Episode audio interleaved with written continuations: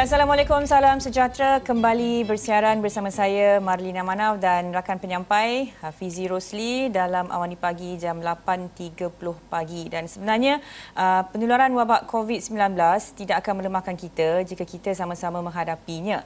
Dan anda tidak berseorangan dalam menghadapi waktu getir ini. Dan uh, kami di Astro Awani membawakan realiti rakyat, tumpuan khas yang mengangkat suara rakyat dan realiti kehidupan mereka akibat COVID-19. Dan untuk rakyat anda boleh menghubungi Astro Awani dan untuk kepimpinan Astro Awani akan memberikan peluang kepada setiap wakil rakyat yang ada yang anda lantik untuk suarakan realiti di kawasan anda.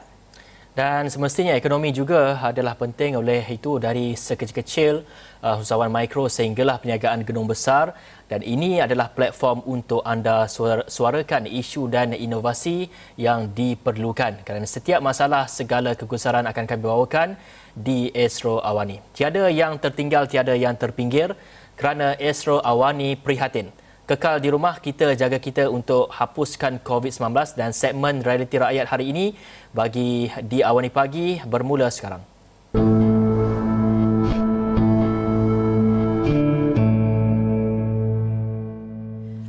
Baik, semalam Realiti Rakyat dah membawakan uh, wakil rakyat dari Pulau Pangkor. Tetapi hari ini kita nak pergi ke negeri Sabah uh, khususnya di Kundasang. Yang kita nak bincang kerana nasib perusahaan pertanian di Kundasang ketika sepanjang tempoh uh, pelaksanaan Perintah Kawalan Pergerakan. Dan kita ada dua tetamu yang sudah bersedia menerusi Skype. Pertamanya Syahrizal Densi uh, pengurus DNH Plantations di Kundasang. Dan seorang lagi adalah Tobin Eng, Ketua Pegawai Eksekutif Kumpulan Ipoh. Saya ucapkan terima kasih kerana boleh menyertai kami di segmen Realiti Rakyat hari ini.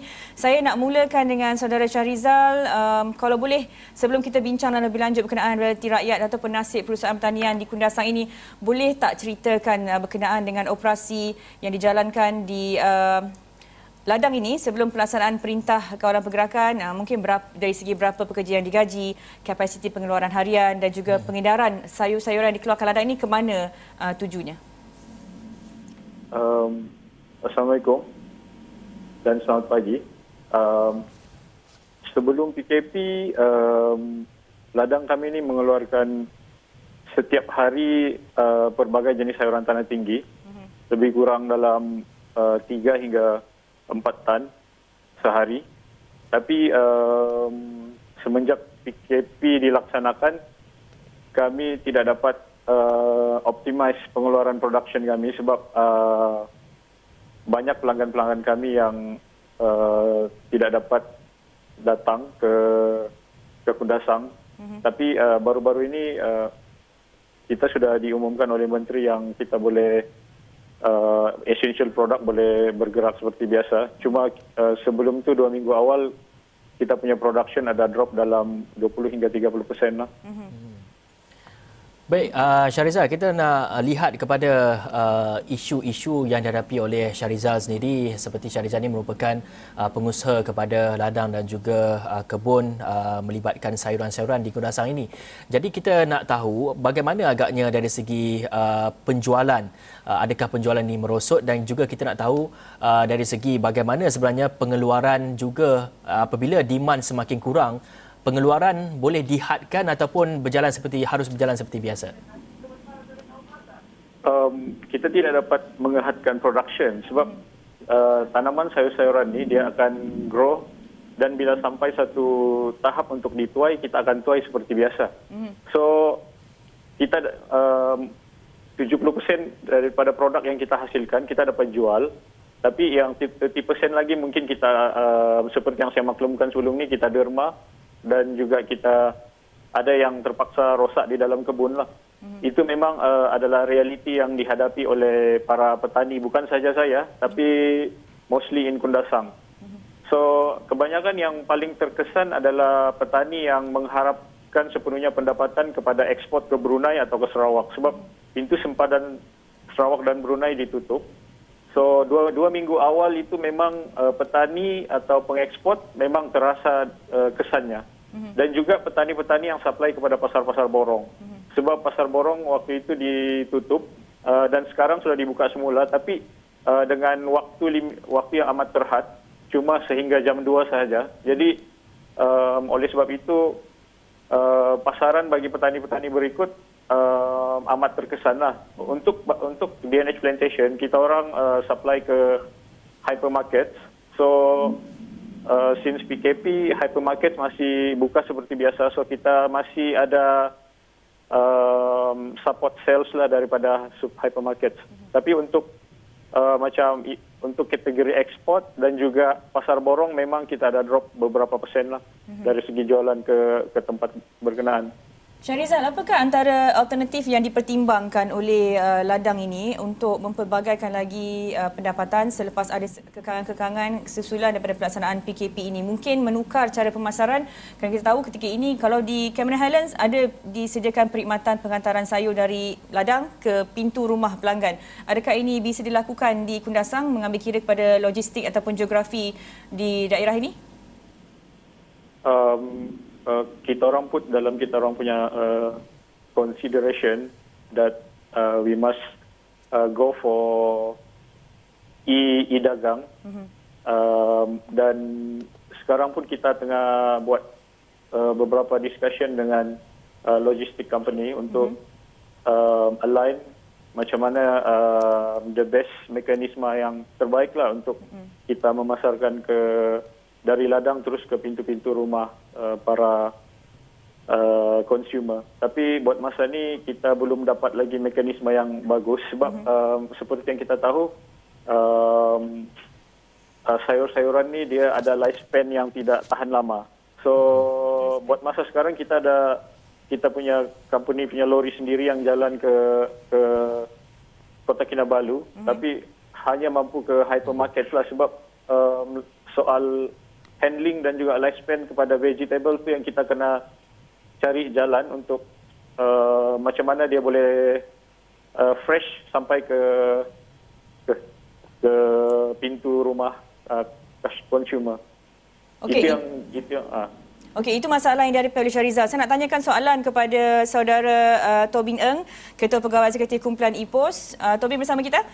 Okey, Tobing mungkin Ya, boleh uh, mendengar um, apa yang dinyatakan oleh uh, pengusaha ladang seperti Syarizal yang ada masalah kalau mereka nak memasarkan dalam keadaan atau, ataupun uh, kaedah baru menggunakan e-commerce seperti IPOS ini adalah uh, kurier e-commerce yang terkenal di Sabah. Mungkin biasa mengantar ba- um, realitinya mengantar barang tetapi ini perlu mengambil kira uh, jenis-jenis perniagaan lain yang mahu menggunakan perkhidmatan anda. Contohnya perniagaan uh, penghantaran sayur-sayuran yang ada lifespan yang sangat singkat, mungkin satu hari. Apakah alternatif yang ditawarkan kepada pengusaha seperti Syarizal ni, Saudara Tobing? Um, so um, selamat pagi.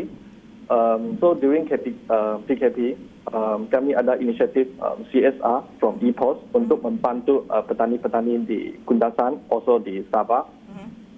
So masalah dia kami pun uh, memberikan banyak education untuk e-commerce and also e-commerce logistik. Sebab kami EPOS adalah e-commerce logistik uh, di Malaysia, so kami ada banyak solution dan cara-cara untuk membantukan petani-petani. So um, kami pun ada uh, distribute beberapa jenis sayur-sayuran ada buah-buahan dari Gundasan atau dari uh, lain-lain tempat um, dari Sabah, for example like Keningau, uh, Tenem, mengajarkan mereka macam mana uh, keep the freshness of the uh, products. And also for example like uh, kami pun memberikan uh, cold storage infrastructure memberi kepada mereka. Packing uh, and also distribution channel di Sabah. Begitu. Baik, uh, Saudara Tobing, kalau kita lihat sebelum ini mungkin dari segi uh, kurier e-dagang ini uh, dari segi penghantaran sayur-sayuran ataupun makanan-makanan seperti buah-buahan dan sebagainya mungkin berkurangan tapi melihat kepada isu PKP ini uh, di mana uh, petani-petani atau, ataupun uh, perusahaan kecil sederhana melibatkan kepada pertanian dan juga peladangan ini mereka ada kekangan untuk uh, mempromosi ataupun untuk menyalurkan sayur-sayuran kepada uh, consumer. Jadi bagaimana agaknya melihat kepada sambutan ketika ini sebelum PKP ini dan juga selepas PKP ini melihat kepada uh, e-commerce courier ini sendiri? Yeah, so um, during the PKP, um, kebanyakan orang membeli online not only uh, essential product but also sayur-sayur dan buah-buahan, essential product, food product, frozen food, seafood. So ini sekarang adalah golden opportunity uh, sebab uh, during PKP sudah educate sudah educate semua orang membeli online. So sekarang kami pun uh, mengajarkan semua uh, not only petani but also pemborong, uh, supplier and also retail how do they go online. and also we teach them how to distribute di Sabah. So sekarang saya rasa adalah golden opportunity uh, for petani-petani SME to go online. Uh, Cik Tobin tadi ada sebut berkenaan dengan penyediaan tambahan infrastruktur untuk penghantaran, contohnya cold storage. Tidakkah ini menambah kos operasi saudara ataupun ia diserap dalam kos operasi itu sendiri? So uh, ini cold storage infrastructure um, kami akan reducekan itu uh, cost untuk petani-petani atau pemborong sebab uh, ini kami CSR punya program untuk membantu semua ini petani-petani untuk menjual sayur-sayuran dan buah-buahan di uh, Sabah dan di Malaysia. So kami akan uh, membagikan sangat uh, murah punya price untuk mereka untuk membuat itu. And also uh, during PKP itu infrastructure and also logistic uh, di Sabah especially uh, is limited because uh, bukan semua orang boleh uh, deliver uh, kepada end user dia punya ini uh, produk. So kami pun uh, pakai infrastructure kami collection point. So di Sabah kami ada 60 collection point. So custom, uh, for example, like petani-petani atau SME boleh uh, simpan uh, produk di kami punya collection point. Lepas tu end user boleh uh, membuat uh, booking uh, dalam masa yang mereka sesuai untuk pick up mereka punya produk. Okey, saya nak kembali kepada Cik Syahrizal tadi. Saudara Syahrizal, kalau dengar uh, apa yang disampaikan oleh Tobin Eng tadi, uh, dah disediakan infrastruktur untuk e-commerce dan tetapi ada limitation dari segi, mungkin dari segi logistik dan juga lifespan vegetable itu sendiri. Um, Syahrizal sendiri ada berdepan masalah-masalah infrastruktur yang limited ni dari segi logistiknya, seperti mana yang dikatakan oleh Cik Tobin ini? Uh, ya, uh, memang memang soal infrastruktur untuk mengawal lifespan vegetable ni memang adalah satu challenge lah untuk uh, para petani-petani di petani-petani di apa petani-petani di Kundasang ini. Cuma um, setakat ini kita orang pun ada cold storage hmm. di di Kota Kinabalu. Cuma uh, memang uh, cabaran terbesar dia untuk mengawal lifespan ini tidak semudah yang kita kita cuba gambarkan lah. Tapi saya sangat terbuka untuk bekerja sama dengan Encik Tobin. Mm-hmm. Kalau betul uh, Encik Tobin sudah punya mekanisme ada 60 60 point collection center di di Sabah. Mm-hmm. So saya amat terbuka lah untuk bekerja sama sebab um, buat masa sekarang uh, kita sudah sampai ke Tawau, ke Sandakan dan juga ke seluruh Sabah untuk supply sayur. Tapi um, untuk setup collection center seperti yang Encik Tobin cakap uh, untuk kami sebagai producer kepada vegetable untuk setup ia memerlukan uh, penambahan modal yang besar bah mm-hmm. dan masa yang lama. Mm-hmm. Uh, maksud saya uh, capital expenditure yang besar. So kalau Encik Kobin sudah Encik Tobin sudah sediakan uh, infra, infra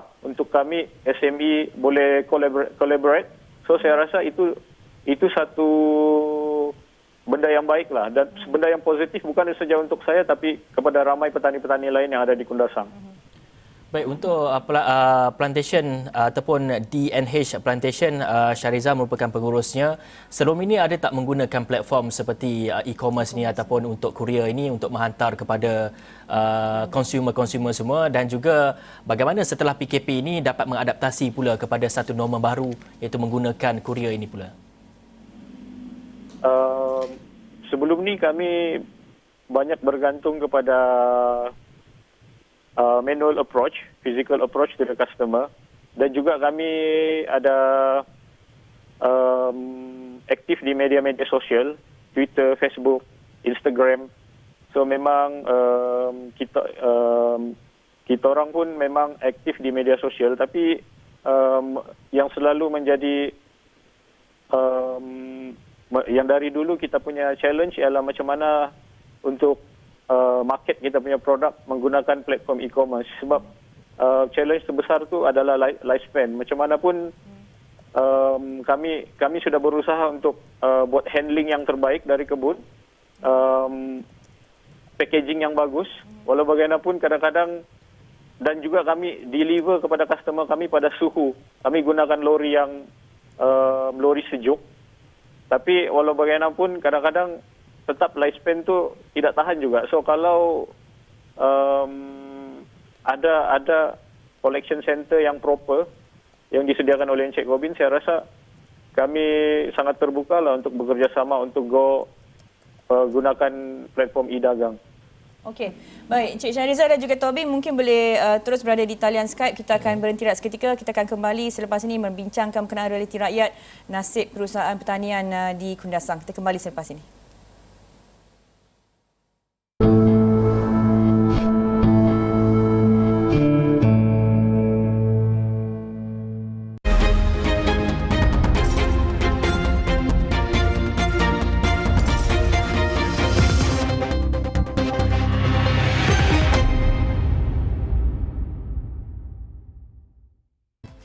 Anda masih lagi bersama Realiti Rakyat. Masih lagi kita membincangkan nasib perusahaan pertanian di Kundasang. Sebelum bertirahat, kita berbincang dengan dua uh, tetamu. Salah seorangnya pengusaha ladang, salah seorang lagi adalah uh, penawar uh, perkhidmatan e-commerce.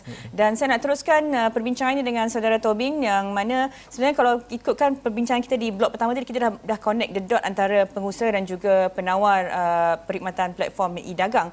Dan uh, Cik Tobing kalau tadi kalau dengarkan apa yang Cik Syariza cakap, uh, dia mungkin tak mungkin akan mempertimbangkan uh, menggunakan perkhidmatan yang ditawarkan oleh Cik Tobing tetapi uh, dari segi uh, makronya potensi e-commerce ini dengan pertambahan pelanggan baru susulan daripada uh, pelaksanaan PKP ini uh, dia sebenarnya boleh melonjakkan operasi ataupun prestasi syarikat. Bagaimana Cik Tobing melihat dalam tempoh terdekat ini sebenarnya PKP memberikan um, uh, impak yang positif kepada uh, operasi syarikat itu sendiri, Cik Tobing? Ya, um, during semasa PKP akan uh, meningkatkan uh, e-commerce uh, buying behavior and also the volume lepas tu sales. So for EPOS kami pun meningkat kerana PKP sebab semua orang tidak boleh uh, keluar membeli belah uh, membelikan uh, essential product atau uh, food, uh, frozen food, seafood and uh, vegetables. So semua orang akan membelikan online. Hmm. Tapi uh, infrastructure di West Malaysia dan East Malaysia is lain juga sebab uh, di West Malaysia is more mature sebab ada banyak startup, ada in the ecosystem. For East Malaysia, there are no uh, startup e-commerce ecosystem. So kami pun uh, maybe less than five uh, startup e-commerce company di uh, East Malaysia. So EPOS kami adalah one of them and kami pun membuatkan ecosystem uh, di, di East Malaysia untuk meningkatkan uh, e-commerce uh, sales and also opportunity for SME and also for example like petani-petani yang ada masalah untuk menjualkan sayur-sayuran dan buah-buahan di, uh, di Kundasan.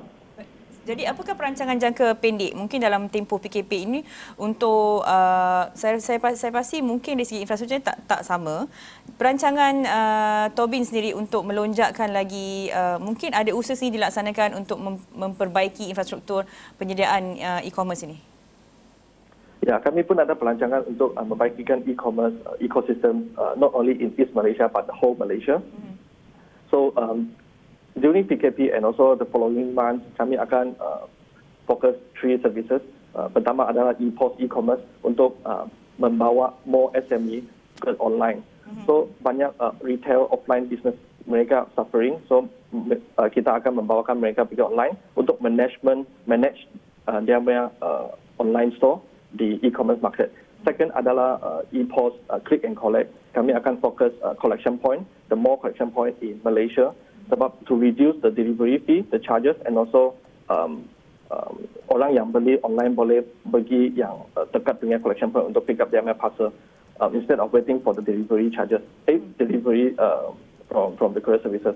Uh, ketiga akan uh, e-post procurement, kami akan set up, uh, kami sudah set up uh, warehouse di Shah Alam, di Kota Kinabalu dan Kuching. Um, easy to distribute um, parcel-parcel atau uh, uh, orang uh, customer yang membeli online punya barang untuk distribute uh, ke area dia mereka more cheaper rate and also more efficient. So kami akan uh, focus these three services during uh, and the following months. Baik, Tobing, kalau kita uh, bercakap dengan uh, saudara Syahriza tadi melihat kepada lifespan ataupun uh, ke, melihat kepada uh, jangka hayat uh, makanan itu seperti sayuran dan juga buah-buahan itu uh, mungkin boleh bertahan selama beberapa hari saja. Hmm. Jadi ia memerlukan penghantaran secara cepat kepada konsumer. Jadi bagaimana di pihak uh, e-commerce uh, Korea ini sendiri untuk memastikan ia dihantar dengan cepat dalam masa yang sama menjaga kebajikan uh, uh, rakyat-rakyatnya ataupun menjaga kebajikan memberikan konsumer ini dengan tidak menaikkan harga mungkin yang yang tinggi yang akhirnya akan membebankan kepada pengguna itu sendiri. Hmm. So uh, the reason why we created uh, Gunasan Valley uh, from EPOS, um, Gunasan Valley actually dia ada branding uh, dan uh, SOP untuk membantu petani-petani untuk uh, ke, uh, ke e-commerce.